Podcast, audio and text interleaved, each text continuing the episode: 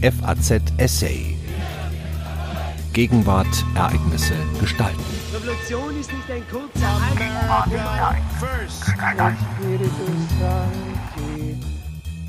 Haupthindernis Deutschland. Auf dem Weg zur politischen Union sollte die EU nicht am deutschen, sondern am britischen Wesen genesen. Ein Essay zur Einstimmung auf die Denke ich an Deutschland Konferenz der Frankfurter Allgemeinen Zeitung und der Alfred Herrhausen Gesellschaft am 15. März 2019 in Berlin. Von Brandon Sims. Auf den ersten Blick scheint die Stellung Deutschlands in der Welt stärker zu sein denn je. Trotz einiger Schwankungen in der jüngsten Zeit dominiert die deutsche Wirtschaft Europa. Nach der Anerkennung der deutschen Fiskalregeln in der Eurozone wird nun, wie es in dem berühmten Ausspruch Volker Kauders, des langjährigen Vorsitzenden der CDU-CSU-Bundestagsfraktion hieß, Zitat, in Europa Deutsch gesprochen. Zitat Ende, wenngleich zuweilen mit einem recht sonderbaren Akzent. Angela Merkel, die vielfach als die Führerin der freien Welt gepriesen wird, seit diese Position aufgrund der Wahl Donald Trumps verwaist ist, wurde kürzlich von ihrer Basis, der Münchner Sicherheitskonferenz, ausgiebig mit Beifall bedacht. Deutschland sei, so behaupteten manche, zur unentbehrlichen Nation in Europa geworden. Die anscheinend führende Rolle Deutschlands steht in deutlichem Kontrast zu dem offensichtlich erbärmlichen Schauspiel, das Großbritannien bei seinem Versuch bietet, aus der Europäischen Union auszutreten. Die orientierungslose Führung, die Gefahr einer Abspaltung Nordirlands und Schottlands sowie die wachsenden wirtschaftlichen Probleme lassen das Land schlecht dastehen im Vergleich zur Bundesrepublik Deutschland. Diese hat es anscheinend geschafft, die Beziehungen zwischen den verschiedenen Regionen untereinander und das Verhältnis zwischen dem Nationalstaat und der EU weitaus besser zu gestalten. Die Briten, so könnte man meinen, bleiben in ihrer Geschichte gefangen, während die Deutschen die ihre im Griff haben. Das Gegenteil ist jedoch der Fall. Es ist durchaus möglich, wenngleich eher unwahrscheinlich, dass Großbritannien nach dem Brexit stagnieren oder die EU gar nicht verlassen wird. Aber in Wirklichkeit ist nicht das Vereinigte Königreich, sondern die Bundesrepublik heute überflüssig und das Haupthindernis für die politische Union, die das europäische Festland so dringend benötigt. Um die Gründe zu verstehen, müssen wir uns an die vollkommen unterschiedlichen historischen Ausgangspunkte erinnern. Deutschland war, um es mit einem von früheren Generationen häufig benutzten Wort zu sagen, gelegentlich der Hammer Europas, aber in der Regel dessen Amboss. Das Land liegt an den Kreuzungspunkten des Kontinents und wurde immer wieder von feindlichen Armeen durchzogen und verwüstet. Reichtum und militärische Stärke machten Deutschland zu einer beliebten Beute und zugleich zu einem politischen Hegemon. In der frühen Neuzeit versuchten ausländische Akteure, das Gebiet an sich zu bringen oder wenigstens zu verhindern, dass es an andere fiel. Auch galt es als unumstößlicher Grundsatz, dass derjenige, der Deutschland kontrollierte, ob nun eine ausländische Macht oder die Deutschen selbst, der Universalherrscher Europas würde. Letzteres war niemals sonderlich wahrscheinlich, denn das erste, das Heilige Römische Reich, war regional, politisch und religiös hoffnungslos zersplittert. Es saugte vor allem während Religionskriege Instabilität ein und spuckte sie in alle Richtungen aus. Das war das Dilemma der von späteren Generationen sogenannten Mittellage Deutschlands. Über die Jahrhunderte fanden die europäischen Mächte diverse Möglichkeiten, das deutsche Problem zu lösen. Der Westfälische Friede, der den Dreißigjährigen Krieg beendete, schuf ein international garantiertes System interner Machtverteilung. Es sollte die Deutschen in die Lage versetzen, miteinander zu leben, ohne den Rest des Kontinents zu beeinträchtigen, und sie gleichzeitig stark genug machen, um äußere Angriffe abwehren zu können, aber nicht so stark, dass sie das gesamte Machtgleichgewicht erschüttern konnten. Der auf dem Wiener Kongress von 1815 geschaffene Deutsche Bund sollte demselben Zweck dienen. Beide Gebilde hatten letztlich die Aufgabe, deutsche Macht zu zerstreuen statt zu maximieren. Keine dieser Lösungen funktionierte wirklich. Die Deutschen lernten, friedlicher miteinander zu leben und entwickelten eine eigenständige politische Kultur, die auf Kompromiss statt Konflikt und auf der rechtlichen Regelung politischer Konflikte basierte. Das Verfahren war wichtiger als das Ergebnis. Dennoch blieb Deutschland innerhalb Europas schwach und wurde, wie der Philosoph Leibniz klagte, zum Spielball der Mächte. Nachbarstaaten, vor allem Frankreich, entrissen dem Reich große Stücke. Deutschland blieb auch weiterhin der Raum, um den in mehreren europäischen Kriegen gekämpft wurde, und das Gefühl, eher Objekt als Subjekt europäischer Politik zu sein, gab Anlass zu allgemeiner Unzufriedenheit. Die Deutschen sahen hilflos zu, wie ihre Soldaten für europäische und koloniale Kriege verkauft wurden, und spätere Generationen gewöhnten sich an den ständigen demografischen Aderlass. Der Strom der Auswanderer in die neue Welt, unter ihnen befand sich Donald Trumps Großvater, kam den imperialen Ambitionen anderer Völker gerade recht. Diese deutsche Schwäche gab auch in Europa Anlass zur Sorge. Erstens, weil das Reich sich bemühte, die Aufgabe als Bollwerk im Südosten gegen die Osmanen loszuwerden. Flehentliche Rufe der Kroaten und Ungarn um Hilfe gegen die Türken waren im 15. und frühen 16. Jahrhundert weitgehend ungehört verhallt, und schon bald waren Teile dieser Länder überrannt worden. Zweitens gelang es dem Reich nicht, mit den französischen Revolutionstruppen und der Bedrohung durch Napoleon nach 1792 fertig zu werden. 1806 brach es zusammen.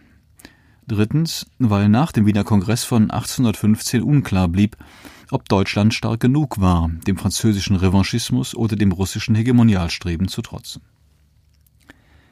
Die Geschichte Englands nahm einen ganz anderen Verlauf, zum Teil sicher wegen der günstigeren geografischen Lage am Rande Westeuropas. Im 16. und 17. Jahrhundert gab es kurze Augenblicke, da das Land auf den Status eines Beobachters und sogar eines Vasallen reduziert war. Doch die längste Zeit, während der zurückliegenden 500 Jahre, waren England und dessen Nachfolgestaat Großbritannien eher Subjekt als bloßes Objekt europäischer Politik. Das Land gehörte zu den Befehlsgebern und nichts zu den Befehlsempfängern. Der wohl wichtigste Grund dafür liegt darin, dass es den Nationen Großbritanniens mit viel Schieben und Drängen gelang, ihre uralten Differenzen zu überwinden und sich hinter einem gemeinsamen Projekt in Europa und der Welt zu versammeln. Im Act of Union von 1707 erhielt Schottland eine Vertretung in Westminster und behielt sein Recht und Schulsystem, verzichtete jedoch auf eine eigenständige Außen- und Sicherheitspolitik. Der gemeinsame Kampf gegen Papsttum und Universalherrschaft schmiedete die beiden Landesteile wirkungsvoller zusammen, als Bestechung, Einschüchterung oder schlichte wirtschaftliche Vorteile dies jemals vermocht hätten. Großbritannien war geboren und mit ihm ein fiskal-militärischer Staat, der seither deutlich oberhalb seiner natürlichen Gewichtsklasse boxt. Es lohnt sich etwas länger über die Bedeutung dieser Ereignisse nachzudenken. 1707 hörten die beiden seit Jahrhunderten bestehenden Staaten England und Schottland über Nacht auf zu existieren und wurden zu Großbritannien zusammengefasst oder, wenn man so will, erweitert. Natürlich bestanden die beiden Nationen fort und sind bis heute in mancherlei Hinsicht recht unterschiedlich. Doch ihre Identität wurde durch eine neue Loyalität gegenüber einem größeren Ganzen, Großbritannien, ergänzt statt ersetzt. Als Deutschland 1871 geeint wurde, trat an die Stelle der Zerstreuung der Macht deren Konzentration. In diesem Fall war das Ergebnis jedoch das genaue Gegenteil der britischen Erfahrung. Das zweite, neue Reich war wirtschaftlich, demografisch und militärisch mächtig, aber strukturell unvereinbar mit dem europäischen Machtgleichgewicht. Die Führung des Landes war zumindest zeitweilig in charakterlicher Hinsicht verheerend, angefangen beim Abenteurertum des Kaisers bis hin zur völkermörderischen Hybris Adolf Hitlers und des Dritten Reiches. Das Abenteurertum des Kaisers endete 1918 in Niederlage und Hunger. Nach dem Ersten Weltkrieg unternahmen die Großmächte mit dem Versailler Vertrag einen weiteren Versuch, die deutsche Frage durch Schaffung eines Gebildes zu lösen, das stark genug war, dem Bolschewismus zu widerstehen, aber nicht so stark, dass es die Sicherheit Europas nochmals gefährden könnte. Hitlers Versuch, diesen Zwängen zu entkommen und Deutschland durch eine Strategie von territorialer Aggression und Völkermord das Gewicht zu verleihen, das ihm in seinen Augen gebührte, endete 1945 in den Trümmern Berlins. Hitler gelang es lediglich, Stalins Sowjetunion, die Türken des 20. Jahrhunderts, in das Herz des Kontinents zu holen. Henry Kissingers berühmtes Diktum, wonach Deutschland zu groß sei für Europa, aber zu klein für die Welt, war abermals bestätigt. Diesmal wählten die Westmächte einen anderen Ansatz. Das Projekt der europäischen Integration zielte auf eine zweifache Einhegung und eine zweifache Mobilisierung. Die Deutschen sollten in die Strukturen der europäischen Zusammenarbeit eingebunden werden, und gemeinsam mit den übrigen demokratischen Staaten auf dem Kontinent sollten sie zugleich für eine Abschreckung der Sowjetunion in Dienst genommen werden. Die europäische Integration wies Deutschland also einen Weg zurück in die Staatengemeinschaft und gab den übrigen Staaten zugleich die Gewähr, dass dies gefahrlos möglich war. Schon früh in diesem Prozess gab es einen Unterschied zwischen der militärischen Integration, die in den 1950er Jahren von den Franzosen blockiert wurde und sich zur NATO entwickelte, und der ökonomischen Integration, die zur Europäischen Wirtschaftsgemeinschaft führte. In den 1980er Jahren geriet dieses System aufgrund des Wirtschaftswachstums in Deutschland und der daraus resultierenden Stärke der deutschen Mark zunehmend in Bedrängnis. Französische Politiker bezeichneten die D-Mark ganz offen als die deutsche Atombombe. Die Bundesbank bestimmte faktisch die Zinssätze für ganz Europa. Schon vor der deutschen Wiedervereinigung glaubte François Mitterrand, ohne eine gemeinsame Währung sei Frankreich dem Willen Deutschlands unterworfen. Als die Mauer fiel und die Bundesrepublik ein Jahr später die DDR absorbierte, wurde der Druck, etwas zu unternehmen, noch größer. Man reagierte mit der Intensivierung des Projekts der europäischen Integration. Die deutsche Atombombe wurde mutmaßlich entschärft durch die Einführung des Euros als gemeinsamer Währung in den meisten Mitgliedstaaten der EU. Man verkündete eine gemeinsame Außen- und Sicherheitspolitik. Und schon bald sorgten die Schengener Abkommen für die Abschaffung von Grenzkontrollen zwischen allen EU-Staaten außer Großbritannien und Irland. Deutschland war, so schien es, fest und tief in Europa eingebettet. Die meisten Deutschen waren sehr froh über diesen Prozess, trug er doch dazu bei, sie aus ihrer misslichen Mittellage zu befreien. Nach dem Ende des Kalten Kriegs und der Erweiterung der NATO wie auch der EU war Deutschland nun vollständig von Freunden umgeben. Die militärische Verteidigung der Außengrenzen überließ man weitgehend anderen und dank der Dublin-Regeln, die vorsahen, dass Flüchtlinge im ersten sicheren Land Asyl beantragen müssen, in dem sie ankommen, wurde die Verantwortung für den Schutz der EU-Außengrenzen vor illegaler Einwanderung an die am südlichen und südöstlichen Rand der Gemeinschaft gelegenen Mitgliedstaaten delegiert. Deutschland lag gemütlich und selbstzufrieden im Herzen Europas. Finanzminister Theo Weigel von der CSU versprach den Deutschen, Zitat, wir bringen die D-Mark nach Europa. Außerdem brachte Deutschland viel von seiner vormodernen politischen Struktur in die EU ein, vor allem einen Hang zur Verrechtlichung politischer Streitigkeiten, zu endlosen Debatten und geordneten Verfahren, so dass die EU zunehmend dem alten Heiligen Römischen Reich ähnelte.